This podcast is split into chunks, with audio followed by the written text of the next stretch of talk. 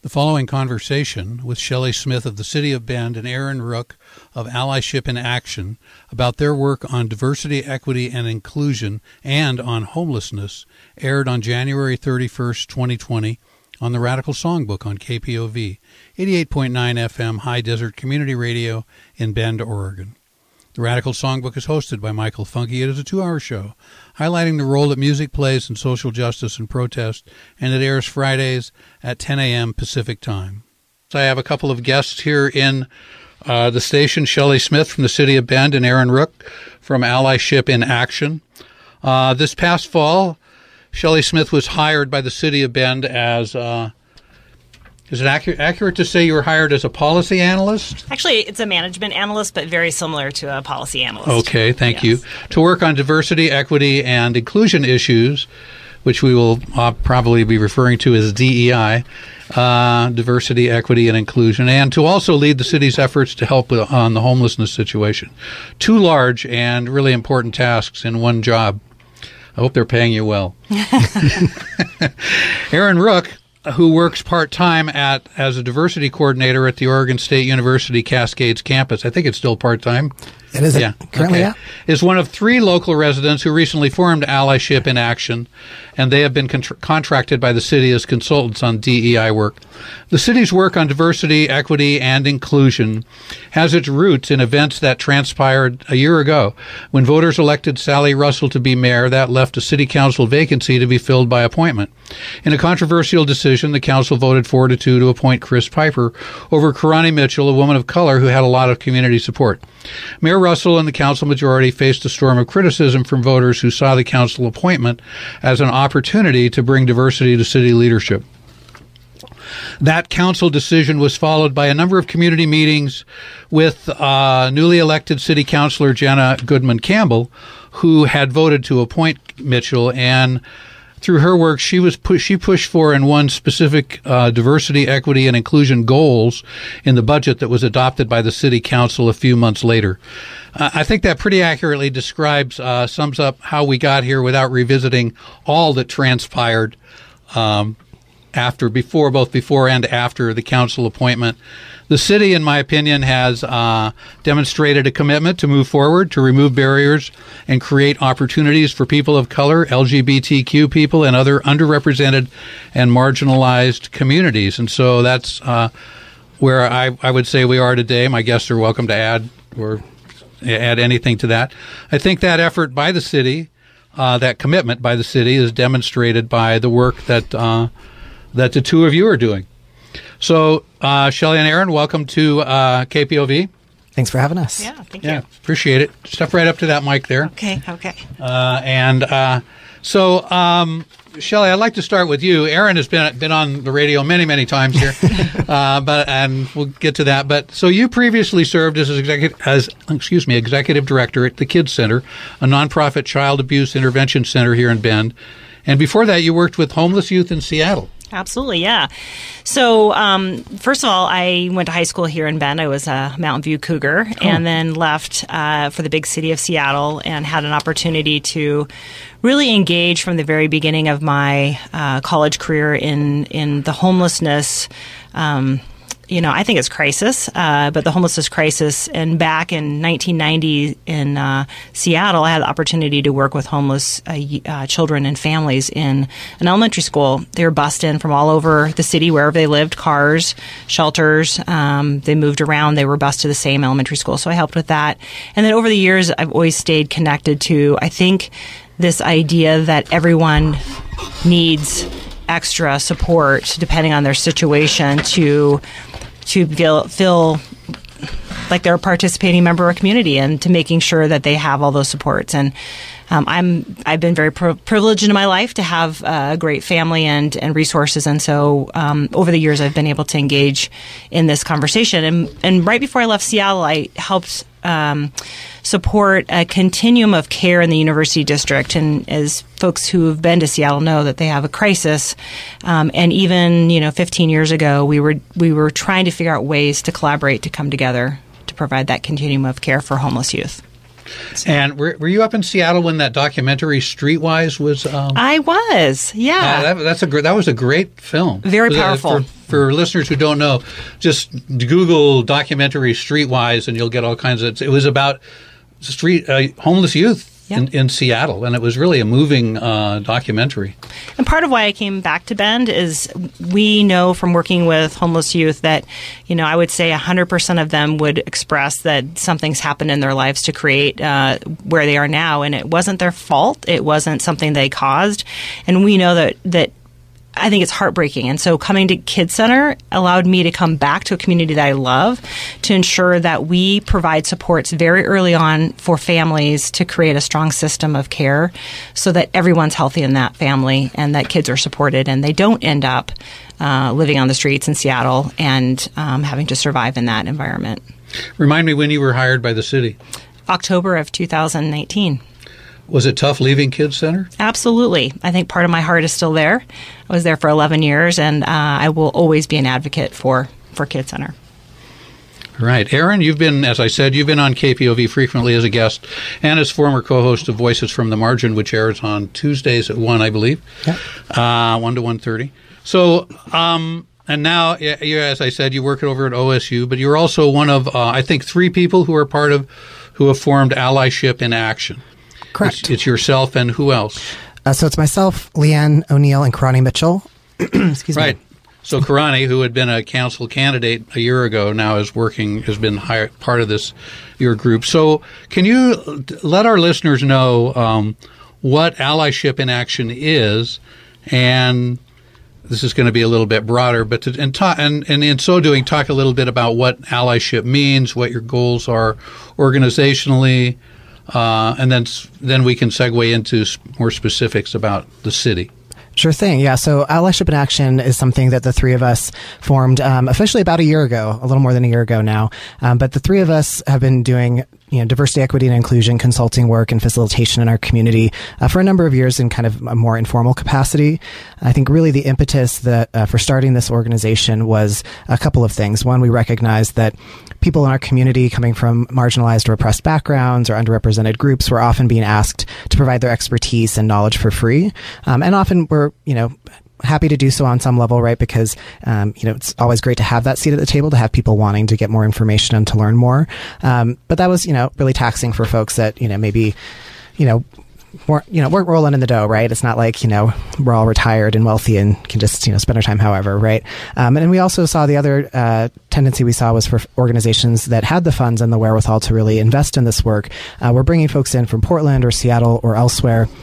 And while those folks were certainly knowledgeable, it was kind of missing the mark in terms of that local perspective. So the three of us are all really rooted here in Central Oregon, um, and we all, you know, among the three of us, certainly have a, a wide range of diverse perspectives and identities that we can bring to the table. Um, but the other thing that I think is unique about um, our approach and that's really important to us um, is that we work with a variety of other consultants in the community, recognizing, you know, we can't cover or speak to every lived experience that's out there, and we wouldn't want to try to.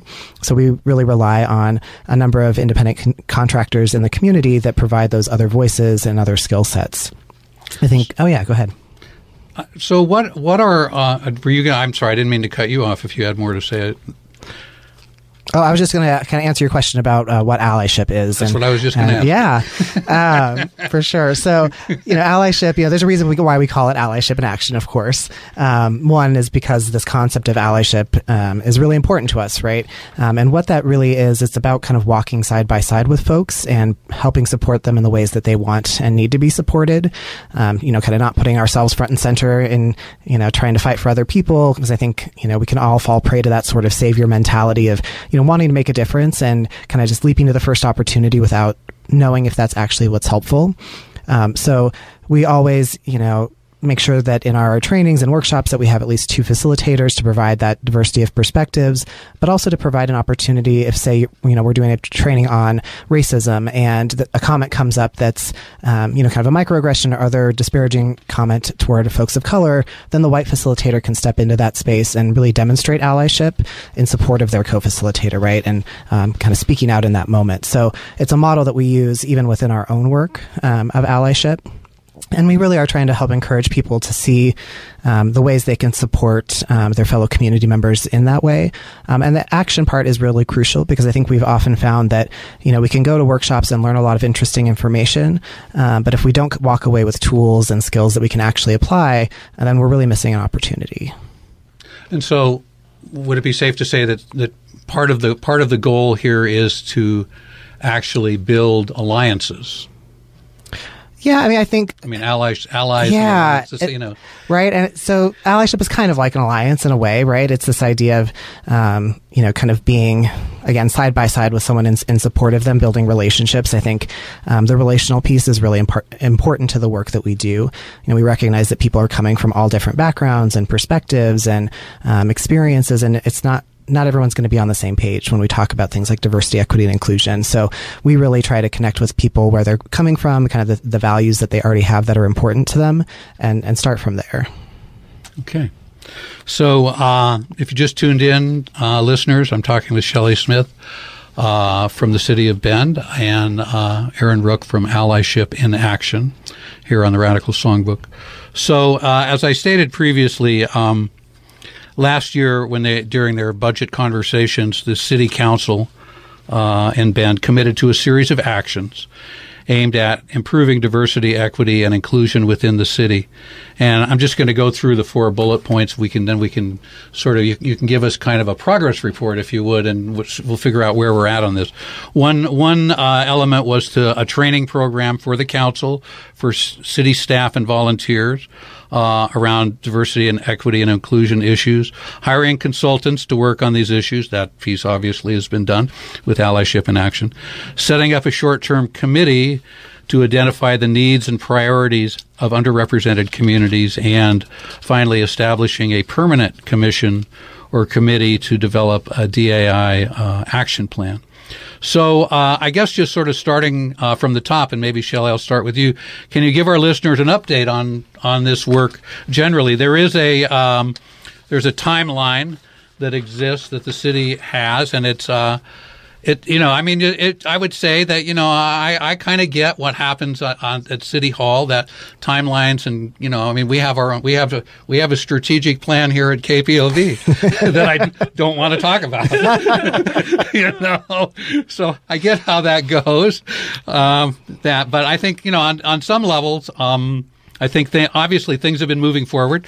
Uh, I suppose there's some some folks in the community, and I've had this conversation with you, Erin, and and with Gena about wishing that things were moving faster. But I understand the city has a lot on its plate.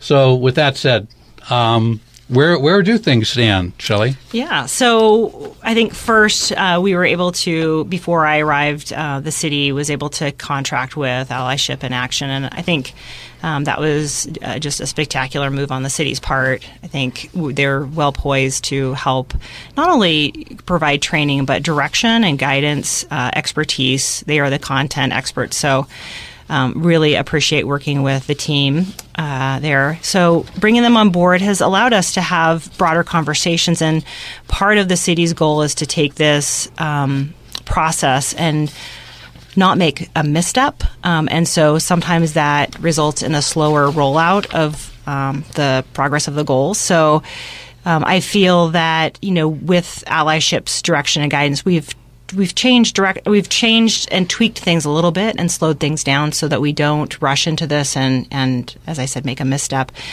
We, will probably make missteps, but but we're trying hard to to be thoughtful uh, in the planning process. So so what we've done is we've worked with our leadership team to provide training opportunities and engagement. Um, in de- December, uh, early December, uh, Kerani, Erin, and Leanne provided a three over three hour training for our entire leadership team, which included 35 staff members at the city. When was that again? Uh, in December, Okay. December 5th. Yeah. And that uh, training was very well received. I think uh, quotes from staff were that they, it was very engaging. Uh, they were safe in this this setting because I think it's easy for us to move into something that is is foreign to some folks and is very heart and center to others and to ensure we have a common understanding of what we're talking about. Um, I, I don't think it's lost on anyone that car, car, um, Kerani. Kerani was a part of that training, and I think. Um, maybe I'll let you speak to, to how that went, but I think it was uh, an opportunity for, for some authentic sharing on both sides. Uh, folks that were our staff members and Kerani sharing kind of her experience of what happened, at, where you started by the introduction of how, how this got spurred on. Um, and, and I think after that training, there was uh, an engagement and a strategic conversation about how then do we take the next step, which was a rollout to all the departments for an introduction. Um, Eric King, as city manager, really provided uh, leadership in saying by the end of January, early February, I want all direct uh, directors of departments to start this conversation. And I think that's leading to um, a better engagement, a more. I mean, the city of Bend. Let's admit, it, we're growing so fast. I mean, the number of staff members. I think it's over 650 right now, and so there's a lot of folks that are in different departments coming from different angles, and we we need to be specific on how we do this. And then the the next part is uh, our annual business meeting in March. We'll be kicking off uh, the DEI initiative um, on the next level, and so we're leaning on our friends at Allyship to help us uh, best define how that looks and getting their input. Uh, then after that, actually, we have two trainings scheduled in February uh, for all of our city council members uh, to attend, and we've ex- extended an invitation to the elected and board members of other agencies locally here, Bend Parks and Rec, the library, uh, Deschutes County Commissioners, uh, the school district uh, COIC. We're all gonna we're we're going to provide this allyship in action is going to provide this training to elected officials in a in a space that they can absorb this and engage together. So that would be all the board members from all of these organizations. the They've all been invited. institutions. Mm-hmm. And what's the response from them, or has it, is it too early to ask that question? I think we sent uh, so.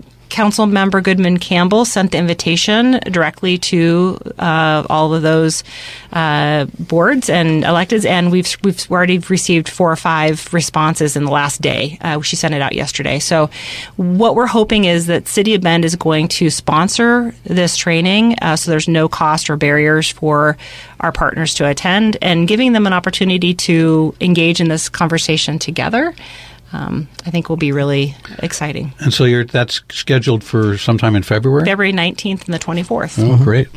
Um, and so, Erin, can you talk a little bit about what that um, what that training was like from your perspective? How you've, you know when the the training that Shelly spoke about that you that you and uh, Kerani and Leanne led. Yeah, so we, as uh, Shelly mentioned, we were able to do a training with the leadership staff in December, um, and really just kind of laying down the groundwork. The I think the framing we used, and I might get the exact wording wrong. It's kind of was kind of inspired by you know the motto for the city manager's office, right? This kind of building on the past, serving the present, and preparing for the future, or something to that effect. Um, and so we really kind of broke it into three parts. So you know, recognizing you can't build on the past if you don't know what the past is, and a lot of folks, you know, are really unfamiliar with kind of the history of both the nation, the state, and our local community as it relates to you know the experiences of people of color, of LGBTQ people, of people with disabilities, and so we kind of early on did a uh, timeline exercise to help people kind of get that sense of the history that they might not have had, um, so we can start to see how the past plays into the present. Uh, we had some convers- good, great conversations about who the city currently serves, you know, who we think of as the public, you know, who t- who tends to show up most. I mean, I think none of us are probably surprised that if you know if you're retired and you've got time and money on your hands and you're cranky about something, you're you're probably more likely to show up to that city office and tell them what you think, right? Um, you know, we all, all don't have the same, yeah. no, no judging across you know the table here, but um, and so you know, really highlighting that difference between who we might think of as the public based on our interactions versus who's really out there um, needing or using those city services. Um, and then started to talk about you know what would it look like uh, to move toward the future incorporating some of this equity lens you know where do where do folks see issues of equity popping up in their various units? And you know I really was just impressed uh, by the engagement of all the folks in the space. Uh, I could really tell it seemed like people were already starting to think about how could they apply this to their work because it's not always obvious, right? Um, you know, if you're talking about folks who are working on fleet vehicles for the city or, or maintaining roads, right? That those connections may not always be as obvious to diversity, equity, and inclusion. And so I really appreciate that as the various teams have been trying to pass the message along to their folks that um, we've been invited in a number of occasions to kind of help guide some of those conversations and help folks make those connections. So we've had opportunities to talk to everyone from, you know, again, kind of the utilities group, the facilities group, streets, uh, to, you know, HR and legal and just kind of all across the board. Uh, really, I think reflecting the city's commitment to embed this in everything they do, right? Um, and not just to have it be kind of a, a, superficial. So, looking forward to having more of those conversations. Particularly, the, I think the council ones will be fun, right? And as I think probably you and your listeners uh, know, you can't have them all in the same room at the same time without triggering a public meeting. So, you know, right. wanting to provide opportunities for all these elected folks to have more authentic conversations than they might feel like they could have under the spotlight. So that gathering of, of training that does that is that does that become a public meeting? No, I mean you, you're able to get a yeah, I mean, yeah. As long, as long, as they're not conducting business on behalf. Well, there's a, a numbers based rule, right? Like there can't be more than three. I think it is yeah, in right. a place without it just inherently yeah. becoming a public meeting. So. Well, I do, and I do appreciate, and I want to just say, Shelly, I do appreciate that. You know, like g- getting it right. You know, like Rhiannon Giddens sings, you better get it right the first time. I have uh, Shelly Smith from the City of Bend and uh, Erin Rook from Allyship in Action, who are working on diversity equity, inclusion, and inclusion issues in uh, in Bend, uh, both at City Hall and beyond City Hall. Um, so one of the uh, goals uh, that was set by the City Council during this budget um, planning was to establish a short-term, I guess I'll call it, community committee, a committee of community members to um, to help the city identify the needs and the, the what what really needs to be done uh, and the priorities of underrepresented communities. Um, what's the status of that? Yeah, so we have identified folks that we think would be good candidates for that and reached out and invited them and uh, should be having our first meeting here uh, kind of mid to late February. So getting those folks together to just kind of lay the groundwork of what we're trying to do. I think the kind of primary objective of that short-term task force is to kind of think about what, what kind of a model for a long-term or permanent commission would really serve uh, our diverse communities in Bend and, you know, really relying on their connections to a variety of different communities as well as their kind of skill sets with planning. So would that, sure, would that, could those committee folks, would they be uh, able to sit in as observers maybe on the training that you're going to be doing for, have you even thought of that? Or? So I think when we get to the point of being able to do um, kind of the more staff trainings, uh, definitely thinking about folks including um, members of various committees and commissions for the city, including this one, right? So, but also want to make sure there's opportunities for you know the planning commission and whomever else. Uh, but absolutely want to make sure everyone's on the same page. So you've got a, it sounds to me like you've got a lot going on in February and March. yes, I mean a lot scheduled to go on. This is going to be a very busy time. I mean, it, mm-hmm. it's kind of you know, and it's just it is the way that that bureaucracies and institutions work, right? It's like hurry up and wait, and then all of a sudden, bam, bam, bam, you know, you got a bunch of stuff going on. So, as uh, it, but you're feeling good about what what you're looking forward to in the next couple months. Yeah, I think you know part of this is listening and being really attentive to the input. I think it's hard to provide feedback and input when you don't feel safe. And I think really working closely with allyship is going to help create, I hope, a, a, safe zone for people to share openly about how the city can think about uh, diversifying how we we approach the subject. And one of the things that Erin and I talked quite a bit about is how do we ensure that that people that are invited to be on this um, short term and long term committees, you know, how do we how do we support that? And one of the ways they recommended we support this is through um, a scholarship for their time. Um, so looking at people who are giving up uh, something to be uh, engaged in their expertise and making sure that we can provide some small scholarships for that. So we're working on that, and um, I think the city is supportive of that. But again, listening and then taking action on what what our what our experts really are telling us we need to do.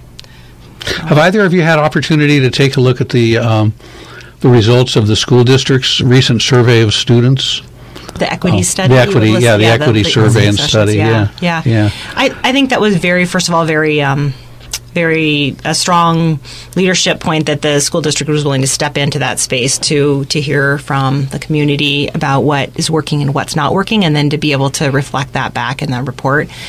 I, I think we have a lot of work to do in our community, and um, as we grow as a community, we need to realize that a lot of people are being marginalized and left behind in this growth.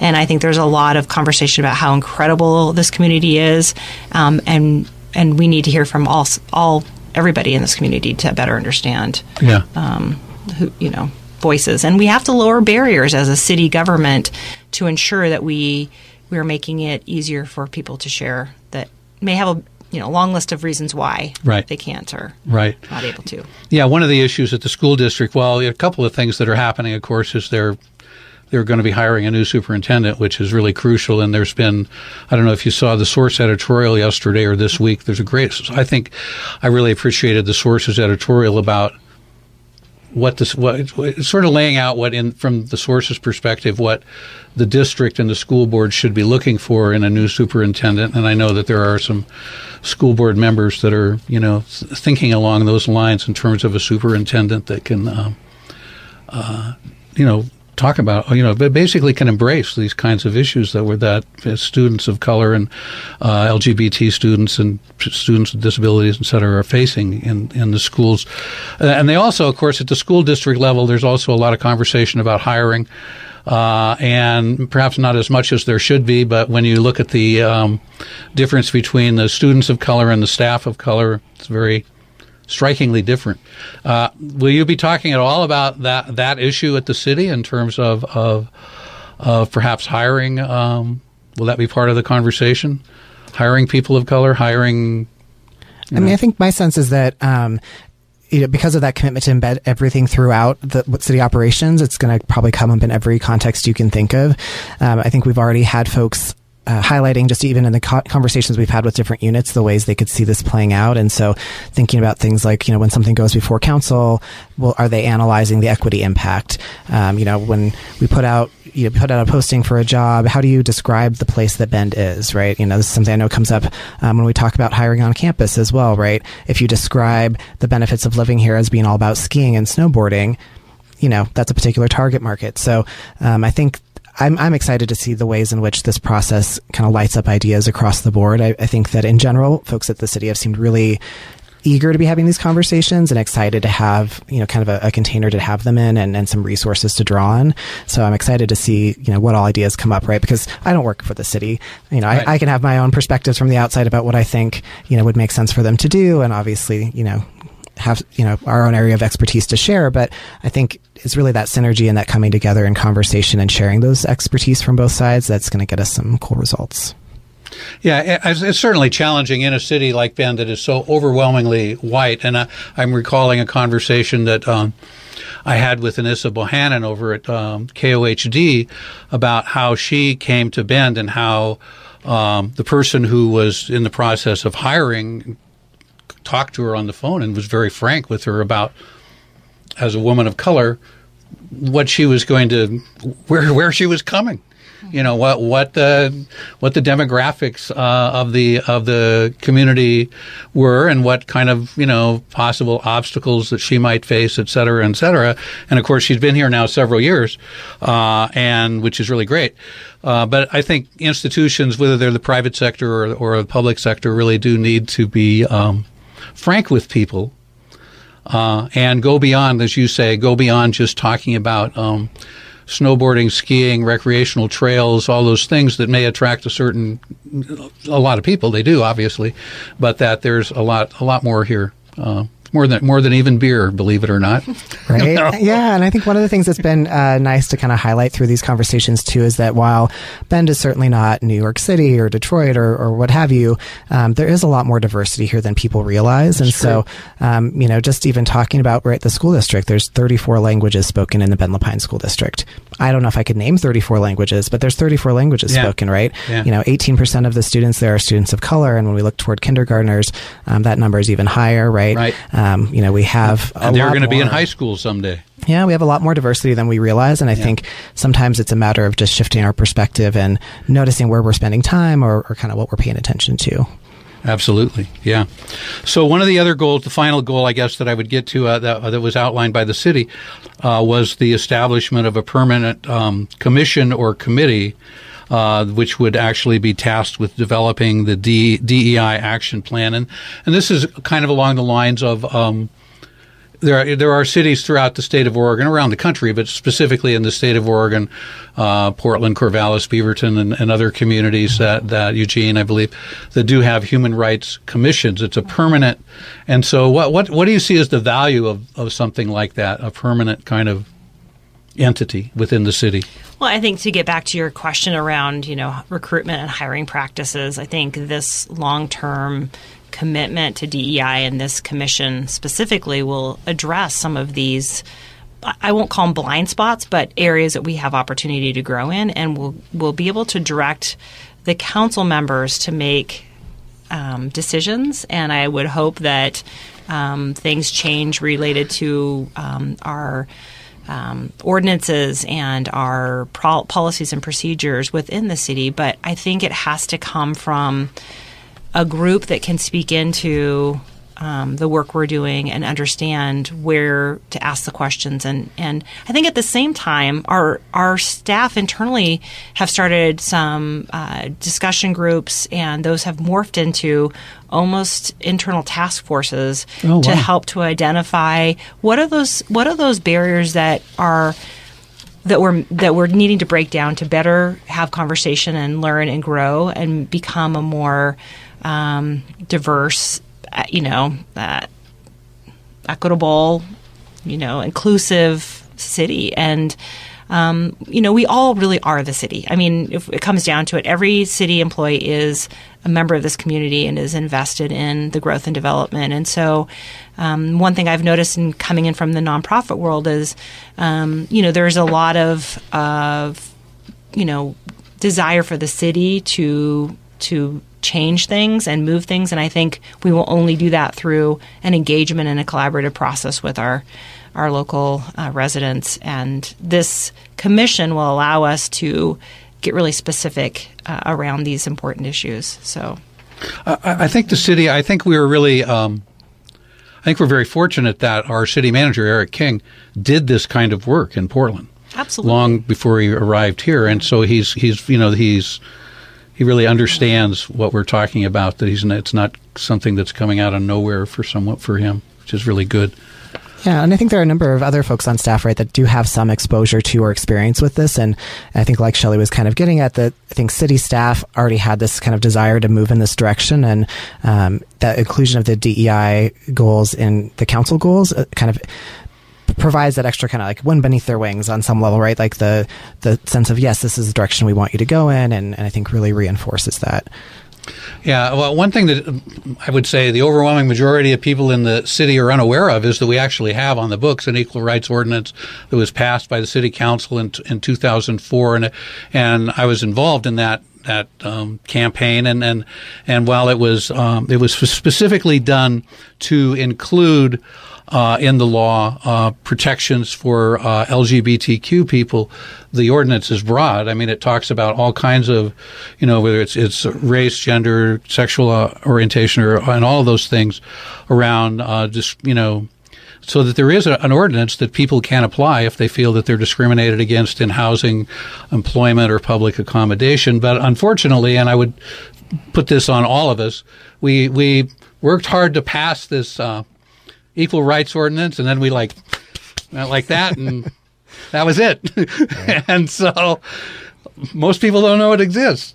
And it's a little complicated. How to you have to go to the Bureau of Labor of Industry in, in Industries to file a complaint, and it and it's uh and it would seem to me that that the city with the commission um, could help people sort of put some teeth into that kind of law because I I am certainly I believe and I'm sure you do that people are discriminated against uh, in those areas uh, here in the city all the time. And it's just, they don't know that there's a way that they can uh, file a complaint with the city and actually perhaps get some justice. Yeah, so. and I think a lot of times, you know, these policies or that get passed, we yeah, we get excited that, that they passed and then we forget about the work of kind of carrying on and reminding people they exist. You know, I think about even in my work at OSU Cascades, right? There's, there's avenues for people to go through if they experience discrimination, but it, there's also the part of the job of just reminding people that it's there and that it exists and that it's an option. And I think part of what's been uh, interesting in showing more people about the history of our community is letting folks know who maybe are newer to, to Central Oregon about you know the equal rights ordinance that passed and you know to let them know that it did fill up the tower for city council meeting and, and you know it's really i think helps people see that that the effort predates today and that it's part of kind of an ongoing process in our community and, and it was in 2004 i mean it's like the times have changed it, it was a real struggle and there was a lot of opposition to it. And the city council, it, it took a it took a lot of work on the part of a number of people in this community to um, to get the council to vote for it. And we, you know, and those who were involved in that were like looking for four votes and ended up with seven because of the great work that they did. And I would argue that today we wouldn't, we would not be facing that same sort of, I mean, things have changed, you know, for the better. I think in terms of how people see this stuff, there would certainly still be a few people out there that would probably say that if you pass this ordinance, uh, the South Sisters will erupt. The South Sister, which was actually said at the public hearing. You know, us, us, gays are real powerful like that. But uh, I like South Sister, so we'll keep it. Yeah, um, yeah. But I, yeah, no, I think it's interesting. I think about that too, just how differently things are received, and I, and you know, appreciate the fact that um, you know, while what happened in 2004 was great, it also was uh, preceded by a pretty violent homophobic attack, right? right. And um, while there's certainly, you know, this effort currently didn't come out of thin air, it didn't have to come out of something really terrible and violent, right? Like where right. this is really more I see coming out of, you know, kind of this increasing community conversation and recognizing that, you know, we're talking about this in all kinds of sectors. You know, we're talking about this in healthcare and nonprofits and the environmental justice organizations and, you know, cities across, you know, the state and nation. And so I think people are just kind of waking up to the fact that this is a conversation that, that we're ready to have. Yeah, I think I think you're absolutely right. Uh, this is the Radical Songbook. I'm your host, Michael Funke. I've got Erin Rook from Allyship in Action and Shelly Smith from the City of Bend here in the studio with me, and we've got a, a bit more time. And I I wanted to switch gears here and talk a bit about because one of your um, responsibilities with the city is is dealing with the issue of homelessness, and um, as it turns out, there's been homelessness is, is very much in the news right now. The homeless leader, homelessness leadership council is conducting its annual count uh, as we as we speak. Um, the city, there's conversation about the city planning to move. Um, this is just an estimate, I'm sure, of 50 to 60 homeless camps that are over in the Juniper Ridge uh, area by by April uh, because of some utility work that needs to be done. Uh, City Councilor Bruce Abernethy recently raised uh, a proposal for transitional housing for the homeless here in the community. His working with one of the uh, a local, the private sector, working with Todd Taylor. Uh, and uh, there's a conversation about transitional housing for veterans here in the community. The state legislature is talking about uh, considering an emergency measure that could result in we'll see if they how this goes in this short session. But 120 million dollars to build shelters and and uh, for some longer term strategies to ease homelessness. So there's a lot going on, um, and it's very very fluid. Um, I don't know quite where to start. Maybe start with the city issue around Juniper Ridge. Uh, that seems to be um, something that is um, pretty eminent. Yes. So, just to clarify, I think one of the key roles that I play is to help uh, provide the framework um, and work within the city to bring our different uh, staff members and departments together so that we can respond in a cohesive way to some of these very important community issues. And homelessness, obviously, is at the top um, of that list. So, let's start with a couple things that are I think happening that that are exciting with related to the city council goal. One is, you know, really making sure that we have an intentional connection with those experts in our community that have been working in this area for a very long time. I mean, the Homeless Leadership Coalition is uh, known as a leader in providing direction, guidance, advocacy. Um, really, they are a collaboration of, of on the ground service providers that are working directly, and they know these issues. So we want to be very connected um, and are connected with them. Um, COVO, Central Oregon Veterans Outreach, again, they are they're working uh, closely with those who are um, experiencing homelessness. So, so that's a, a key important feature of what we're doing. The other piece is the our law enforcement team, the City of Bend Police Department, is as you can imagine, have been uh, responding um, to this growing need for. Um, uh, folks who are homeless, you know, responding in their community to those who are struggling with homelessness and may have a mental health um, challenge or co-occurring issues that are going on. And so, over the last eight years, they've seen a huge increase in the amount of time um, and the the the officers that are going out and responding. And so they've actually the city has dedicated a position. It's a community outreach officer. Uh, it's someone who has been with the Bend Police Department for a very long time, Keisha Weaver, and she is continuing to build her uh, connections with those who are experiencing homelessness in Juniper Ridge as well as throughout the, the city. So I think we're seeing some investments being made to to resource um, this issue.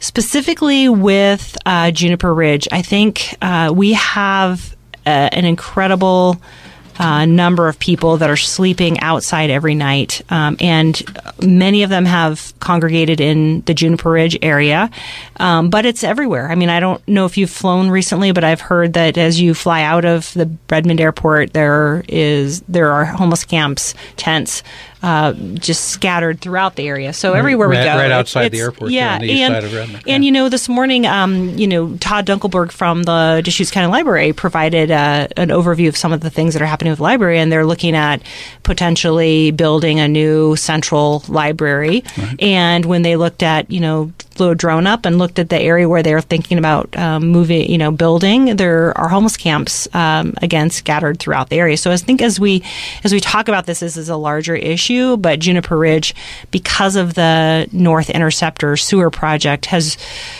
really created a time. Uh, a time crisis around you know our response and how to help folks move out of that area. Yeah, and I think you know. Well, I mean, I'm just gonna, um, and I, not to put you too much on the spot, but I mean, Ben, the Bulletin's editorial, you know, headline: "Can the city find a humane way to remove homeless from Juniper Ridge?" I mean, I think that's a question that, um, and, I, and I'm sure that you're obviously. Want, want to do that. I Absolutely. mean, I have no question about that. Yeah. But I mean, I think it's a question worth, you know, talking about. It's just like, how do we do this and what happens if people I mean, you know, what happens if people don't want to move, and what I mean, how do we? And you, you know, and you're totally right. I mean, it's a, it's a, I mean, it's a worldwide problem, and it's certainly a national problem, and it's certainly a statewide problem, and it's certainly a problem throughout Central Oregon, and we're just no different than any place else. And the, you know, all the issues that are that go with it are affordability of housing, et cetera. But how how do we go about this at Juniper Ridge? What what uh, what thoughts do you have on that?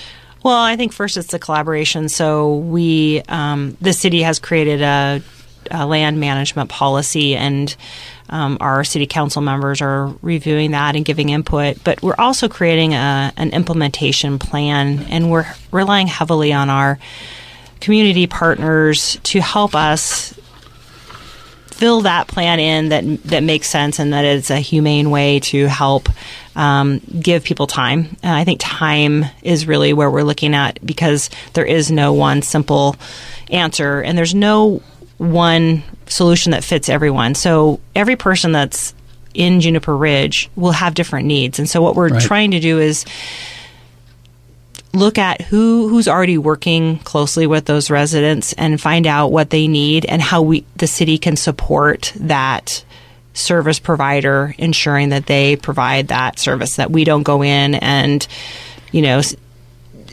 you know assume what people will need that right. we're working with the experts to do that so we're the city is trying to take the approach of you know what's required legally is a 24 hour notice and that is not humane um, what is humane is the 60 and 30 day you know notice that we're trying to to um, to start. So what we want to do is start with what can we remove that is not claimed by someone that is there. So abandoned vehicles. Um, recently in November, the city coordinated. Um, a project to remove abandoned and you know dangerous uh, debris piles.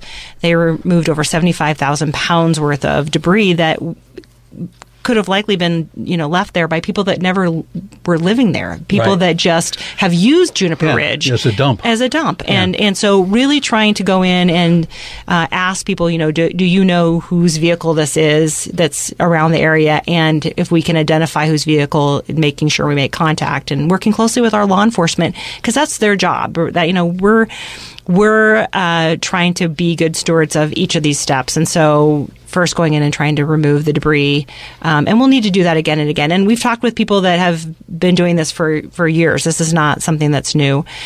Um, then once we get some of the debris out, then we can we can continue to develop those um, partnerships with the uh, service agencies, and they're providing us direction on how the city can support their recommendations. And so we're actually going to be meeting with them in the next couple of weeks to hear what their recommendations are and how we can support that moving forward. So that's the that's the best case scenario. If people um, are not able to move, then how do we help them? Like if they have a car that uh, won't start, if Right. they have a uh, an RV that is they don't have a way to move that, how how are we going to work with those agencies to help um, uh, to help them move?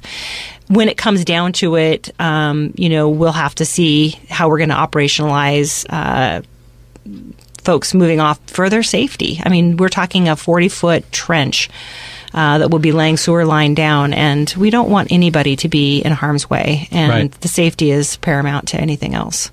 Yeah, yeah. I mean, I, I think it's you know, I mean, uh, this, essentially, there's a, a lot of n- need to rely on what I'll call the nonprofit, but the private sector of the non nonprofit world to to help out, like the leadership council. What about um, what about this idea that the, in the legislature of, of maybe a big pool of money for shelters? I mean, as the city, um, once the legislature starts, is the city going to be doing any lobbying to get some of that money to make sure it doesn't all go to Salem, Eugene, and Portland? we're, we're absolutely supportive of an equal distribution of Yeah. uh, resources. I think I think this is a national conversation, and I think I'm I'm hopeful that Oregon can come up with some uh, resources to ensure that we have the ability to to get those dollars where they need to go to help support um, people along the continuum and along the spectrum of what they need. Because there's nothing worse than you know helping someone move into an apartment and not giving them the resources and the support, the peer mentorship,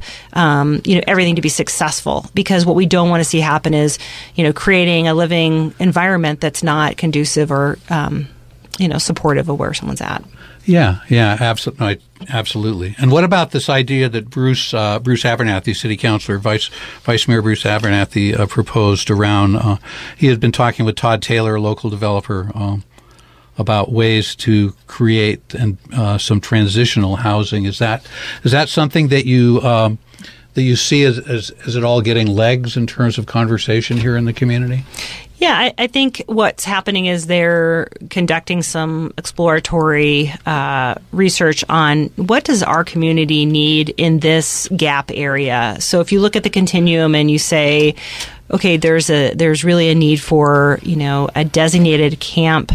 Um, I think Eric Tobiasen and COVO have been working really hard um, with Deschutes County and City of Bend and trying to figure out how do we how do we create these opportunities. And I think I'm hopeful that the state legislature will come out and say not only do we support this, we have you know some funds behind it Right. um, to really to build on this momentum here. And you know, Deschutes, uh, Deschutes County and this community, City of Bend, has always had this the spirit of we can build this. I mean, you look back to so many nonprofits in this community were were you know. Uh, in, built and created by this mentality of we, we can figure this out. We're people that are committed, that are smart, that are engaged in this conversation, and we want to we want to see things happen. So Yeah, well, I appreciate that, and I appreciate the work that you're doing uh, on behalf on this issue. It's and it's so complex because, as we all know, I mean, it's related to you know so many things like the um, the unaffor- unaffordability of housing, not only in this community but again, you know, across the country. Really, I mean, you hear about it in so many different communities, and every community seems to, you know, there's this idea that it's only happening here when it's really not. You know, I mean, even Redmond is is, is dealing with that ha, has that issue, and so. Um, Yeah. Uh, anything more that you want to say on the homelessness issue, uh, on the DEI, uh, diversity, equity, and inclusion? Either one of you, uh, before we conclude.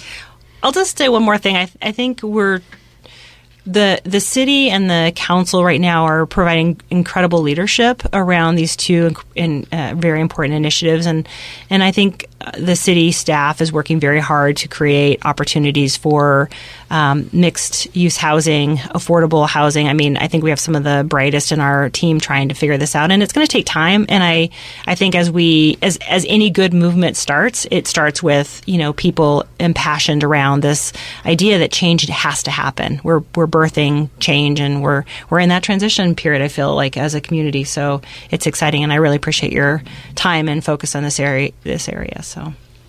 Erin, any parting words? Yeah, I guess just kind of echoing. I, am just really glad to see you know the city looking focusing on both of these issues, and I think that you know the further it moves along with the diversity, equity, and inclusion, it's only going to enrich and enhance the, the other work that it's trying to do. And so, just happy to see the city and so many other local organizations and, and companies you know taking the time to focus on this issue. Well, I want to thank you both, Shelly Smith from the City of Bend, Erin Rook from Allyship in Action, for spending time here with us at KPOV. Thanks for listening to this KPOV podcast. KPOV is community radio for the high desert of Central Oregon. For more information and a program schedule, go to kpov.org. We value your feedback. Drop us a note at podcast at kpov.org.